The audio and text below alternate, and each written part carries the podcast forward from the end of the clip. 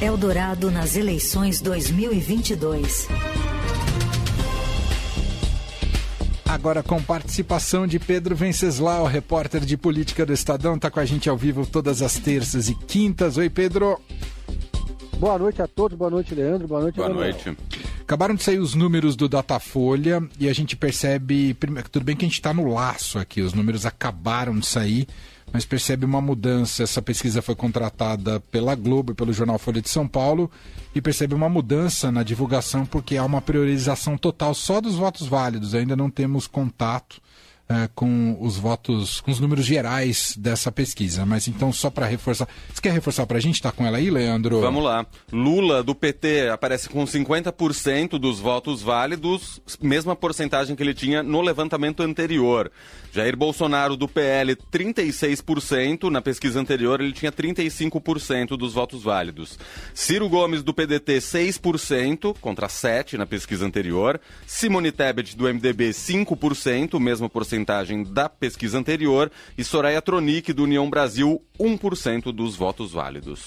É isso. Então, eh, são os números da pesquisa, ah, que ouviu 6.800 pessoas entre os dias 27 e 29 de setembro. E tem simulação do segundo turno também, não é, Leandro? Ó, saiu votos totais aqui também. Ótimo, então vamos atualizar votos totais para a gente também, que vem acompanhando, né, para não criar é, uma. Enfim, para que a gente consiga ter uma- um olhar sobre a evolução, já que a gente vem acompanhando dos votos totais, talvez fique mais claro é, como. Ah, se teve alguma mudança significativa nessa, nesse novo registro dessa nova pesquisa. Fala, Lê. Lula aparece com 48%, seguido de Jair Bolsonaro com 34%, Ciro Gomes tem 6%, Simone Tebet 5% e Soraya Tronic do União Brasil 1%. Felipe Dávila do Novo, Sofia Manzano do PCB, Vera do PSTU, Léo Pericles do União Popular, Constituinte Ema- Emael, Padre Kelmon, todos eles aparecem com 0%. Brancos, nulos ou nenhum dos candidatos, 4%. Não, não saiu a porcentagem deles ainda aqui não. É isso, vamos aguardar. é, que os números estão saindo neste momento. Exato. Agora, Pedro, para efeito da análise, a gente observa aqui nos votos totais que Lula oscilou um ponto percentual, né, é, de 47. Na, eu estou aqui comentando a evolução do Datafolha, deixar claro, né? Então tinha 47 no último Datafolha, foi para 48. Jair Bolsonaro tinha 33%, oscilou um ponto para cima também, foi para 34. Ciro Gomes caiu um ponto, tinha 7 na pesquisa anterior, foi para 6. Simone Tebet manteve estável os mesmos 5%, tal como Soraya Tronic, que segue com 1% das intenções de voto. E só para completar, agora sim saiu brancos, nulo e nenhum 3% e não sabem 2%.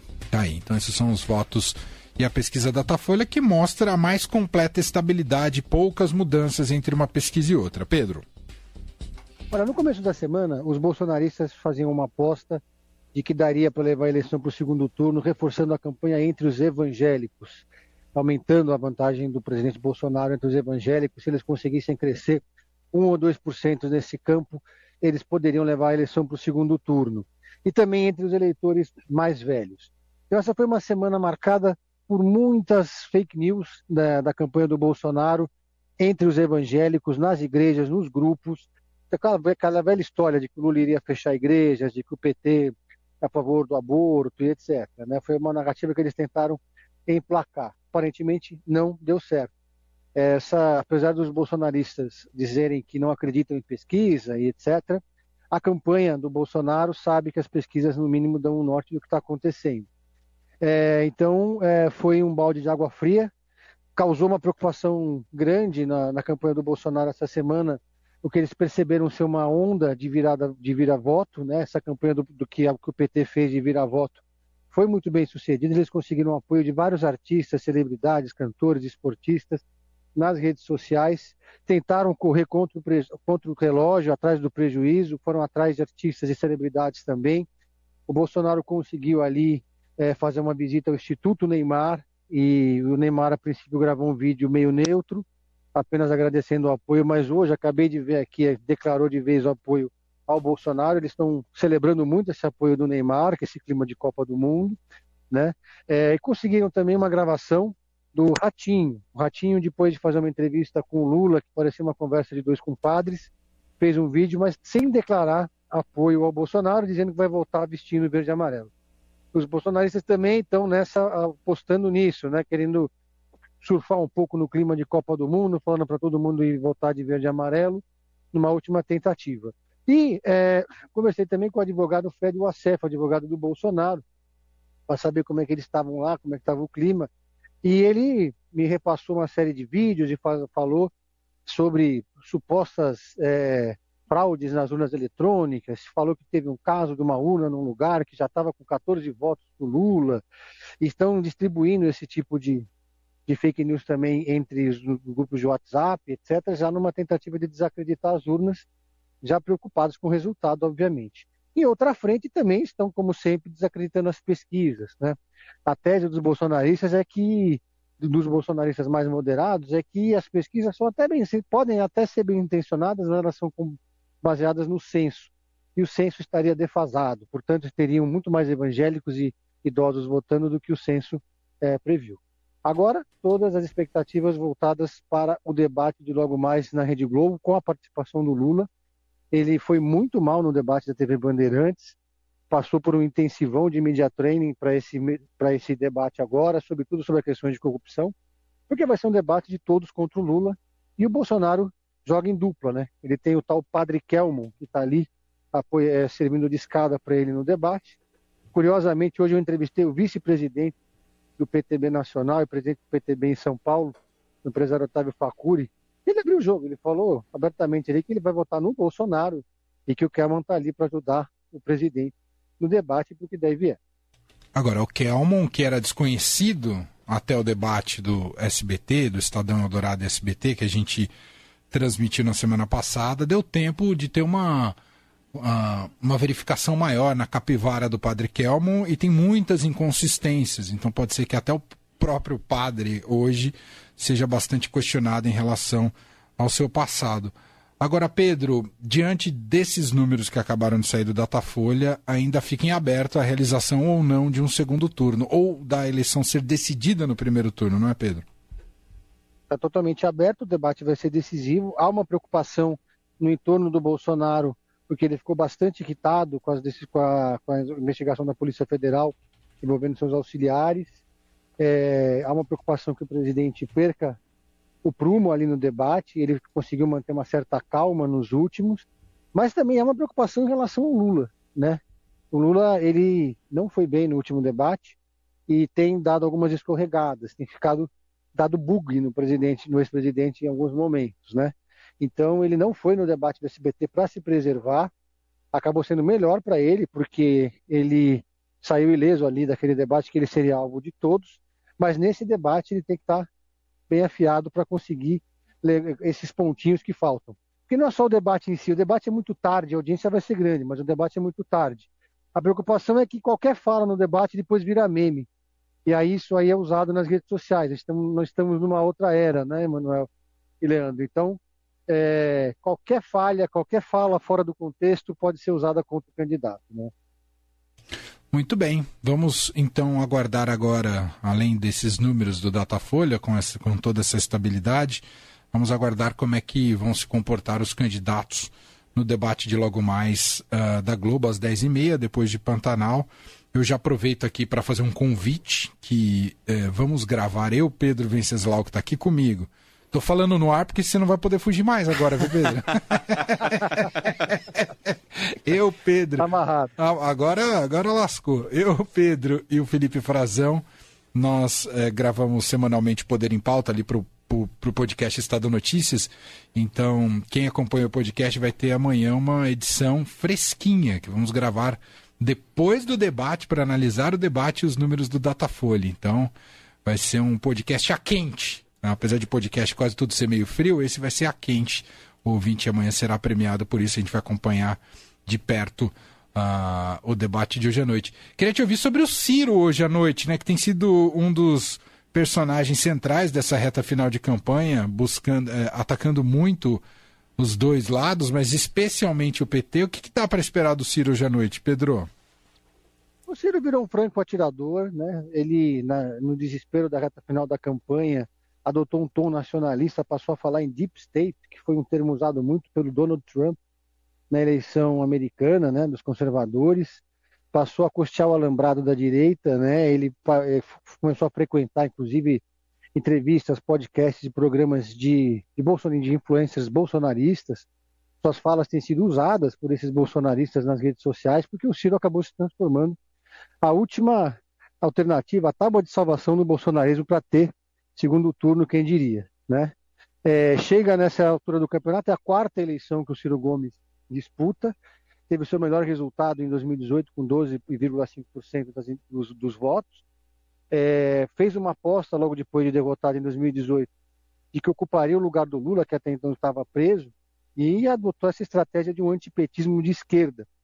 Uma estratégia que não deu certo, ele chega isolado, com o partido dividido, causou muita apreensão e muita, é, no, no, no, comitê do Ciro Gomes as declarações do Brizola Neto, deputado federal neto do Leonel Brizola, não só defendendo o Lula, mas criticando o, o Ciro Gomes. Conversei hoje com o Miro Teixeira, que é candidato a deputado federal no Rio de Janeiro. Me pareceu um pouco desanimado com a possibilidade, é, com, com a campanha majoritária do partido. Não há nenhum engajamento nem do PDT nos estados em relação à campanha do Ciro.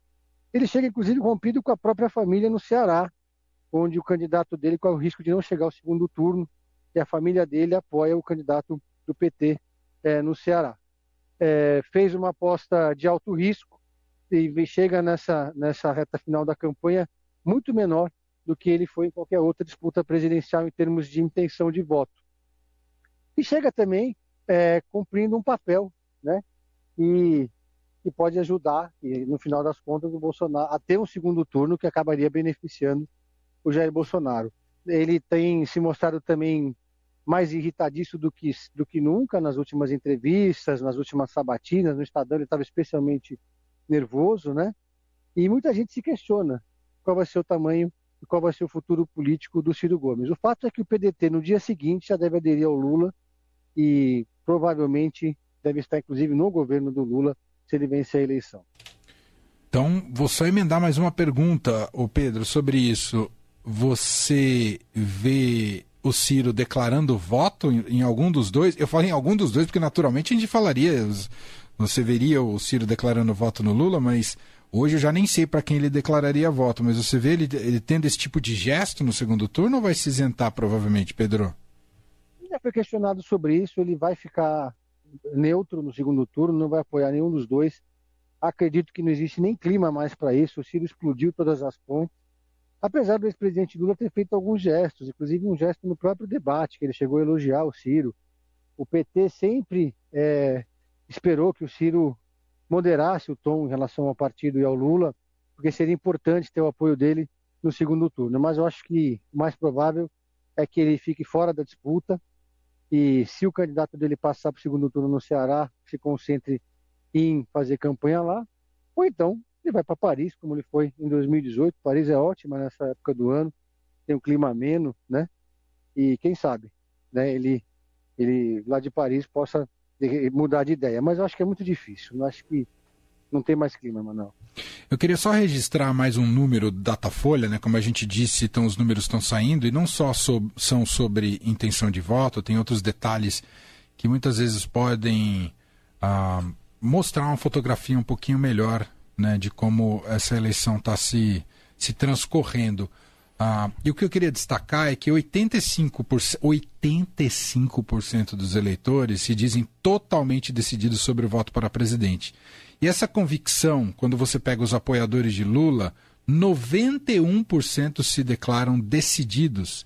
E a taxa anterior era 87%, então cresceu acima da margem de erro. Já entre os simpatizantes do Jair Bolsonaro, a taxa é de 89%, e numericamente fica pela primeira vez abaixo dos simpatizantes de Lula. A taxa era 88% na semana anterior né, dos simpatizantes de Jair Bolsonaro. Então a convicção dos simpatizantes de Lula aumentou em relação ao Bolsonaro e, de qualquer forma, a convicção ampla do eleitorado é gigantesca. É, fica muito difícil imaginar um cenário muito diferente das pesquisas é, no domingo. Será muito surpreendente, né, Pedro? Exatamente, vai ser muito surpreendente. está tudo muito consolidado. E eu queria aproveitar aqui no final para dar uma dica para os leitores, já acabou de entrar no ar hoje, essa semana, uma plataforma que chama viracasacas.com.br, que mostra toda a movimentação dos políticos, quem mudou de partido, quem foi para onde, quem trocou de lado, e, e é uma, um bom, uma boa fonte de consulta para quem ainda está escolhendo seu candidato a deputado federal para saber por onde ele andou no verão passado. Vira, chama www.viracasacas.com.br. Dá para ver todas as movimentações partidárias dos deputados, o valor do passe de cada um, quem declarou mudança de raça de 2018 para 2022, entre muitos outros dados.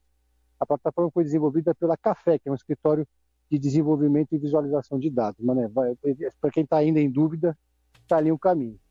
Perfeito. É isso. Pedro Venceslau, repórter de política do Estadão, que volta com a gente agora na cobertura especial domingo das eleições. Vai estar aqui uh, entrando na Rádio Dourado ao longo do dia, especialmente depois das 5 da tarde, com análises, informações, bastidores, né, de toda a cobertura muito especial que faremos em conjunto Eldorado Estadão neste fim de semana. Você está convidadíssimo a estar com a gente, participar, acompanhar no YouTube, nas redes sociais, na Rádio Dourado. Vai ser bem importante, né? Esse é o grande momento, né? O momento da definição, não só na eleição para presidente, mas nas demais eleições também. Pedro, dica rápida para fechar. É rápida porque eu não assisti ainda, mas vou assistir assim que eu puder. É. Rota 66, na Globoplay, baseada no livro que eu amei, que é o livro do Caco Barcelos, sobre a ação da Polícia Militar, sobre a rota. Me parece ser muito legal. É dramatizado, mas conta uma história real em cima desse best-seller, desse grande jornalista, que é o Caco Barcelos. Tem, parece ser muito bom, mas eu ainda não falar bem. Depois a gente fala mais. É isso. Muito bom. Pedro, um abraço e até domingão, meu caro. Até domingão, pessoal. Um não, abraço eu... a todos.